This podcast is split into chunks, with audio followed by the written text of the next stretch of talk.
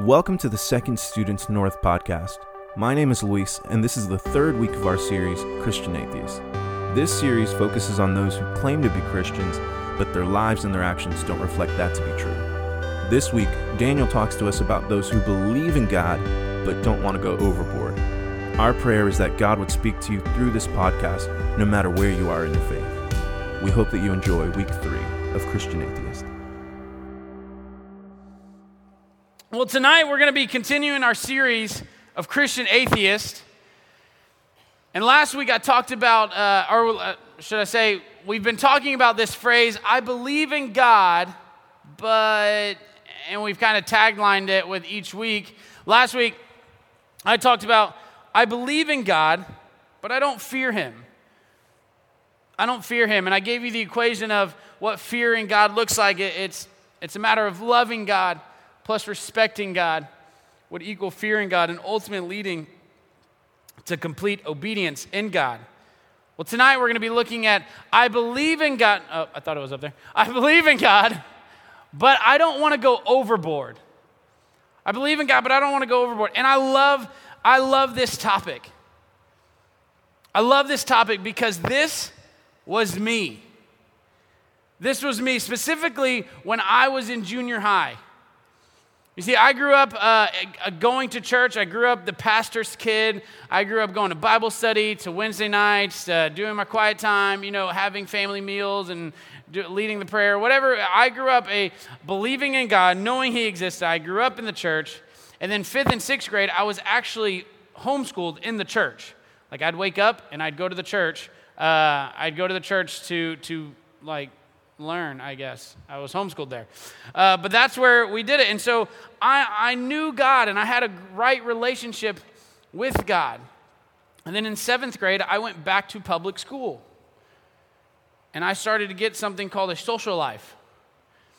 Now, you homeschoolers are like being like, wow, I have a whole social life. Let me remind you, this was in when I was in fourth and I mean fifth and sixth grade when these homeschool like th- hangout things didn't exist. It was me and my dad. That's it. Like that, my dad was my, my best friend, my worst friend, my enemy, my bull. Like he, he was it, right? He's all I had. And so I went back to school and I started to get a, a social life. I started to, to, to have friends and to play sports and to hang out with people. I finally had someone to, to instant message on my computer when I got home because AOL instant messaging was a thing.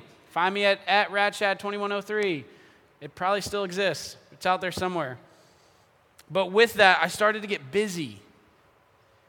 And as I started, as my social life started to get busy, my relationship with God started to get blurry. And I didn't step away from God, or sorry, should I say, I didn't close God off. I didn't like reject God. I wasn't like, no, you don't exist anymore. Like, my relationship with you is over. No, I just started to step away from Him. I started to step away from God and I started to step more towards the world. And I found myself at a place where, where I, I had God over here on Sunday and had my friend, and, and uh, please know that my friends weren't like these bad friends or anything like that, but I had the world over here. And I was kind of playing tug of war with this. I was kind of like Hannah Montana, like I got the best of both worlds kind of deal, you know? Like I was like, I can be like over here on Sunday, I can be with you, God, and over here I can be like with my friends on Friday, Saturday, and like all throughout the week or whatever it is. And, and I started to play tug of war a little. And then that summer, or sorry, let me back up. I started to play tug of war with him, and, and I found myself becoming the guy that didn't want to go overboard. I didn't want my friend like I I didn't want my friends to think that I was this weirdo that was all about like religion and all about my relationship with God and all about, you know, going to church and reading my Bible. I was like, "No, no, yeah, I kind of I do that sometimes, right? I do. I was trying to be that cool guy cuz I've finally like had friends and things like that to hang out with. So I didn't want to go overboard. So my seventh grade year, I, I, I, it started to get busy. Social life started to get busy. I started to walk away uh, from my relationship with God on, on certain days or whatever it was, and I started to play this tug of war. And then I went to I went to a camp in the summer, which was this church in my hometown. It wasn't my dad's church. it was basically their equivalent of beach retreat, except it was like way better, right? I'm just kidding. just kidding, it was a joke. No, I went to the equivalent of beach retreat. We went to Daytona, Florida. Daytona, Florida. It's like if you've ever been to, it's basically if you've ever been to J High Beach Retreat in Biloxi and Pensacola for high school, if you went to both beaches, if you just added them together, meaning that the water you couldn't see through, yet it had waves. Does that make sense? It was dirty water with huge waves. That's what Daytona Beach was like. And so uh, I went to Daytona Beach. We went to, we were in this hotel and uh, we were staying, and there's this guy who was speaking, and he was speaking on this verse that we're going to be looking at tonight. He was speaking on the topic of not wanting to go overboard, he was speaking on the topic of being lukewarm. And that's where we're going to find ourselves tonight. In Revelations 3, uh, chapter 3, let me give you some background first. Uh, this the book of revelation uh, it's in it jesus writes seven letters to seven churches or one letter per church. And six out of those seven churches they got a letter that sounded like this. They got a letter that sounded you know hey you're doing great uh, in this area but you probably need to work on this area. Hey like keep it up here work on this. Hey you're not doing so good here but way to go on this. They kind of got that like uh, sandwich compliment kind of deal uh, where you say something good and say something bad and then say something good again. However, there was one church, the church of Laodicea, who their letter was just all bad. Their letter was, hey, you, you're doing this wrong, you're doing this wrong, like you need to pick it up here. And Laodicea was a city, it was basically of this time, it was like the Dubai. It was like this just monstrous city that had came out of nowhere kind of and they had built these huge theaters, they had built these huge these arenas and these castles or whatever it is and it was just the people of Laodicea, they were very wealthy people, they were well off, they had nice things. And so Jesus is writing to the church at Laodicea. He's writing to these people or should I say John is writing, Jesus through John is writing to these people of Laodicea, these rich, well off people. And this is what he says in verse 15. In verse 15, he says this I know all the things you do, that you are neither hot nor cold. I wish you were one or the other. But since you are lukewarm water, neither hot nor cold, I will spit you out of my mouth. You say, I am rich, I have everything I want, I don't need a thing. And you don't realize that you are wretched and miserable and poor and blind and naked. When I get to the office or on my off day or whatever it is in the morning, I love drinking coffee. Any coffee drinkers out there? Love coffee, right?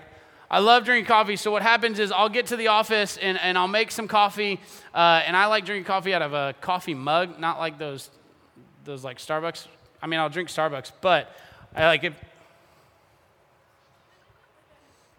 Sorry, guys. This fell. Thank you. No, but I'll drink coffee out of a mug, right?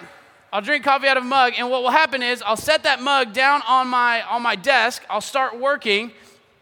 I'll start working, and then about 30 minutes later or so, there's about a quarter left of the coffee, and I'll like go for it, and I'll take a sip of it, and it's become it, it's not hot anymore. It's like that lukewarm anybody been there? It's like that lukewarm and so i'll like and so i'll drink it and instead of spitting it out i'm just kind of open my mouth like ah. I hate it. I hate when that coffee becomes because then i'm like man especially if i haven't drinking only but half my cup and i'm like oh, this cup's done. Like it's no more I hate it. And the same would go for cold coffee, you know, for you cold coffee drinkers out there. You know, when if you leave it in your car and the ice melts, not only does it become watery and the sun gets it, it becomes a little lukewarm. And when you when you take a sip, it's just nasty. It's nasty. Well, here Jesus is calling these people. He's saying, You've gotten to a point. Remember, this is the church of Laodicea. This is written to the people who believe in God or who know God, God exists. And they get to a point where he's saying, You're not, you're not on fire for me anymore. you're not running after me anymore, you're not obeying me anymore, but you're also not totally against me. He's saying, You haven't actually like totally blocked me out or said good riddance to me. You're kind of in that place of saying, I want this God, but I also want the world. I want my wealth, but I also want God. I want these, uh, you're playing tug of war. And you have found yourself being lukewarm. Jesus is saying, or God saying, uh, you're neither hot nor cold. And I love that he even says that I wish you were one of them. He's saying, he doesn't just say that I wish you were hot. Obviously, that's what he wants. That's where he, he wants you to be. He wants you to be a child of, of his and all in for him and obeying him and following him. But he's saying, no, you just pick one at least.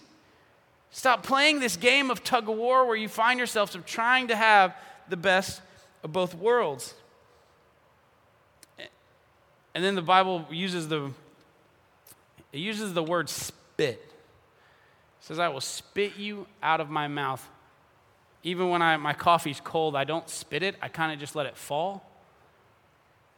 But the word used here, it, the word used here, it, it means this. I have the definition up here, I believe. It means this.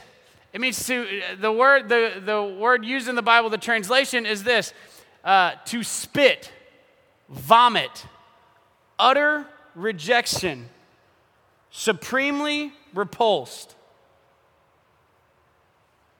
to vomit.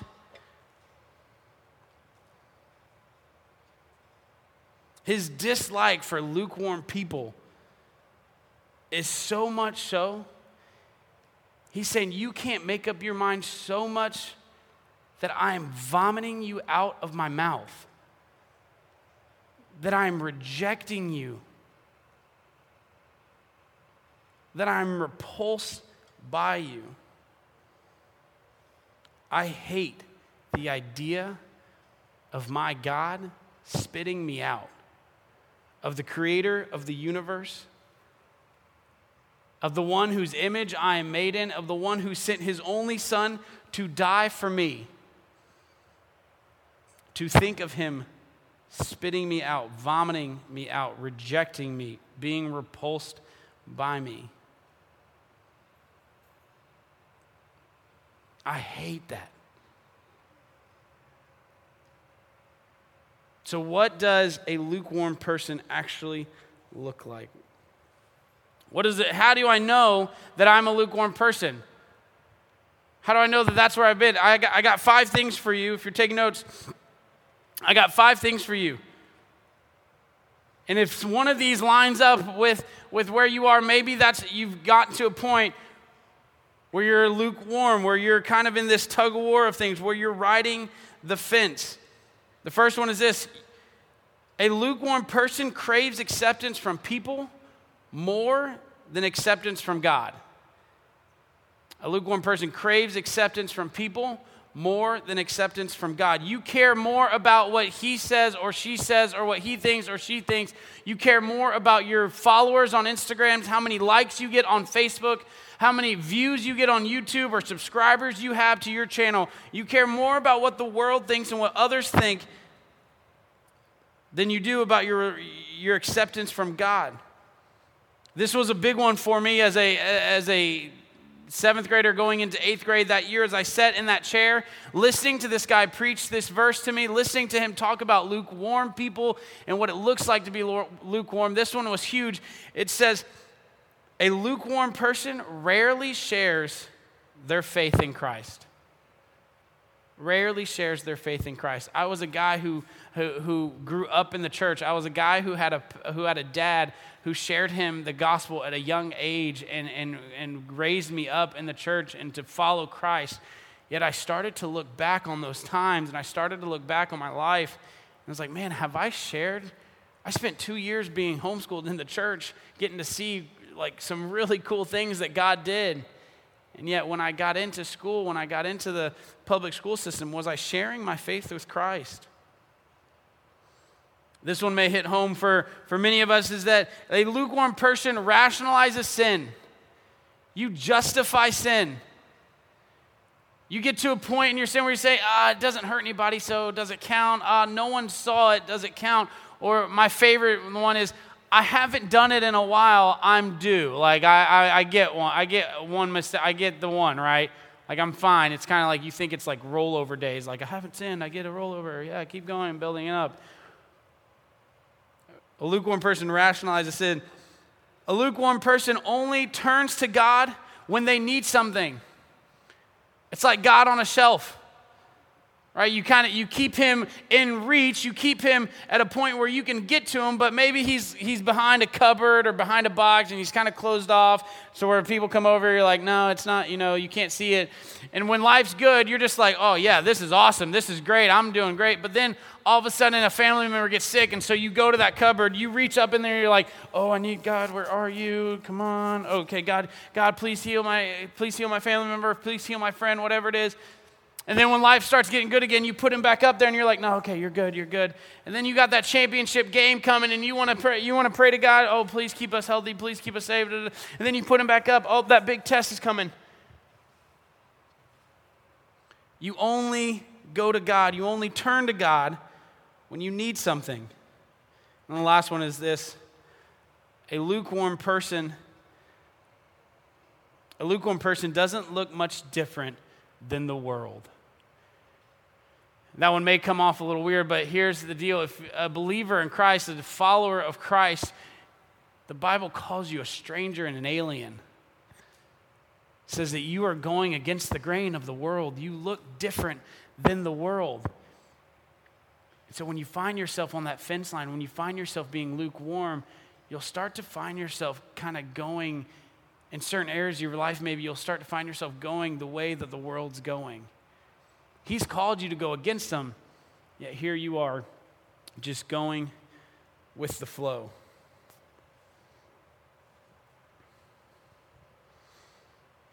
I was heading into eighth grade when I heard this verse. When I heard this pastor preach this sermon of being lukewarm, of riding on a fence, of having, trying to have the, uh, have your relationship with God and be of the world, just playing tug of war almost. And I remember sitting in the chairs in that ballroom in Daytona, Florida. I remember being on the edge of my seat, leaning in as he said these things.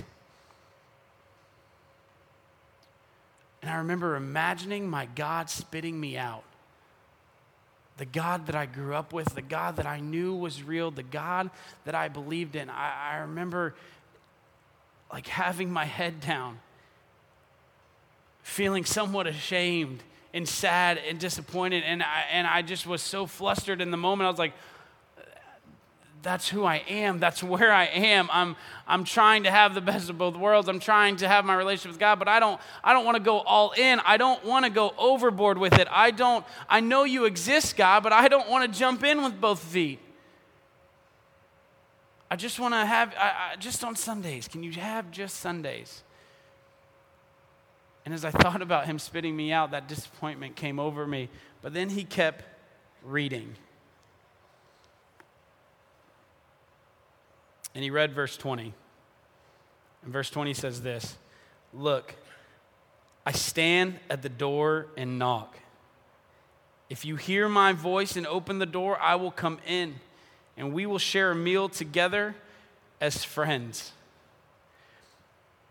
when I heard that verse, when he started to say that to me, I heard God banging on the door louder than I had ever heard before. I looked up and I saw God using this man in front of me, this pastor in front of me, just banging on this door saying, Let me in, let me in.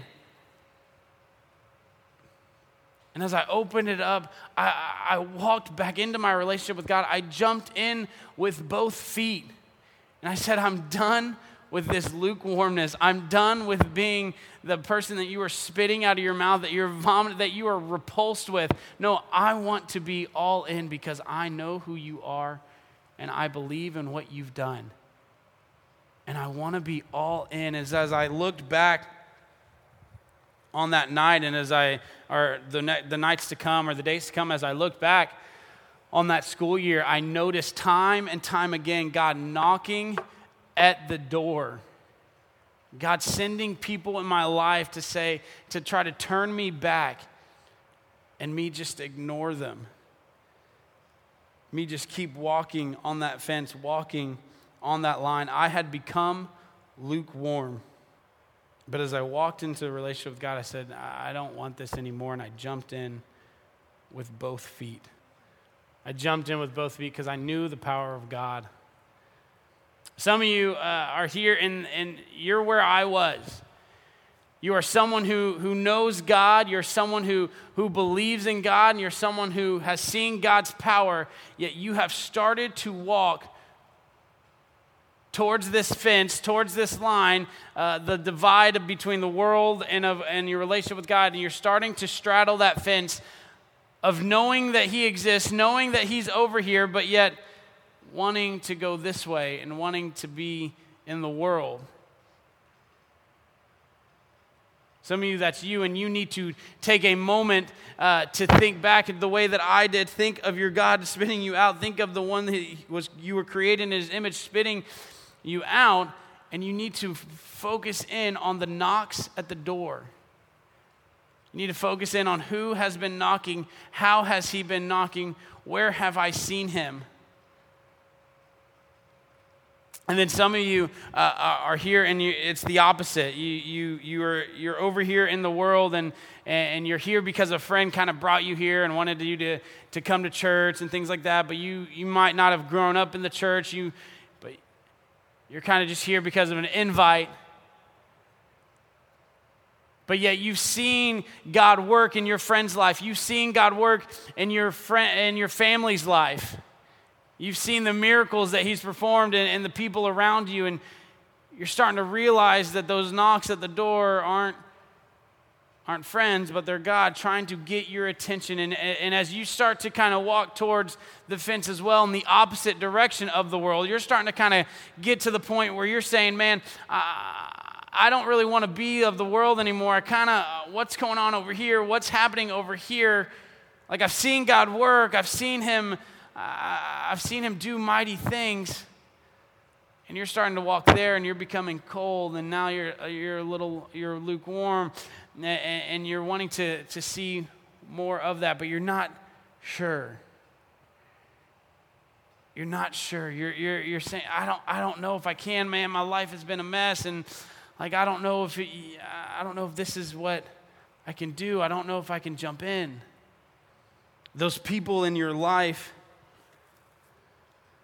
the friends who invited you here, the times that you have seen God work a mighty, uh, a mighty work in someone else's life, they have been knocks at the door.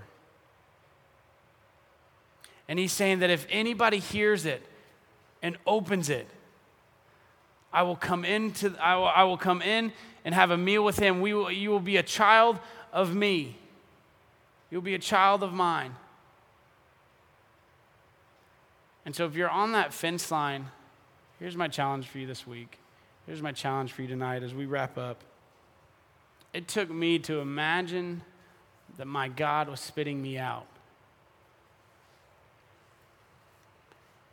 It took me to, to picture that actual image a picture almost in my head. Uh, I'll share this with you. A picture in my head that it was like I was standing toe to toe with God, and He literally like spit in my face and said, "No." I, I, it took that for me. But maybe for you, it's going to take a friend. Maybe for you, it's going to take uh, it's going to take multiple friends. Maybe for you, it's going to take a brother or sister or a family member just constantly inviting you to church, constantly saying, Hey, I, I want you to see what's going on in my life. I want you to see what God has done in my life. I just want you in the room. And maybe they're, they're saying, No, I'll go, but man, I'm not, I'm not listening. I'm not going to, and that's fine. But I promise you, those friends and those, those people that you hear, they're knocks at the door. And He is begging you to open up. He's begging you to let him in, to, for you to walk into a relationship with him. Because you see, he sent his only son so that he could knock on the door. He sent his only son to die to pay the punishment that me and you deserved, the punishment that we couldn't pay. A punishment that ended, his, that ended up with his son on a cross in a Roman crucifixion. That's what it, that's what it took for him to be able to even knock at that door. And yet here he is knocking, and you're just kind of like, ah, I don't know. I really want this and I really want that. Like, can. Being on the fence is God spitting you out. Being on the fence is God vomiting you out. Being lukewarm, he says, I am utterly repulsed. And so tonight, if you find yourself on that fence line, you find yourself coming over from, from this world and saying, you know, I want, I want to jump in with, with both feet. I want to dive in head first. I, I want to be all in. I want to be on fire for God. If that's you, it's, it's very simple.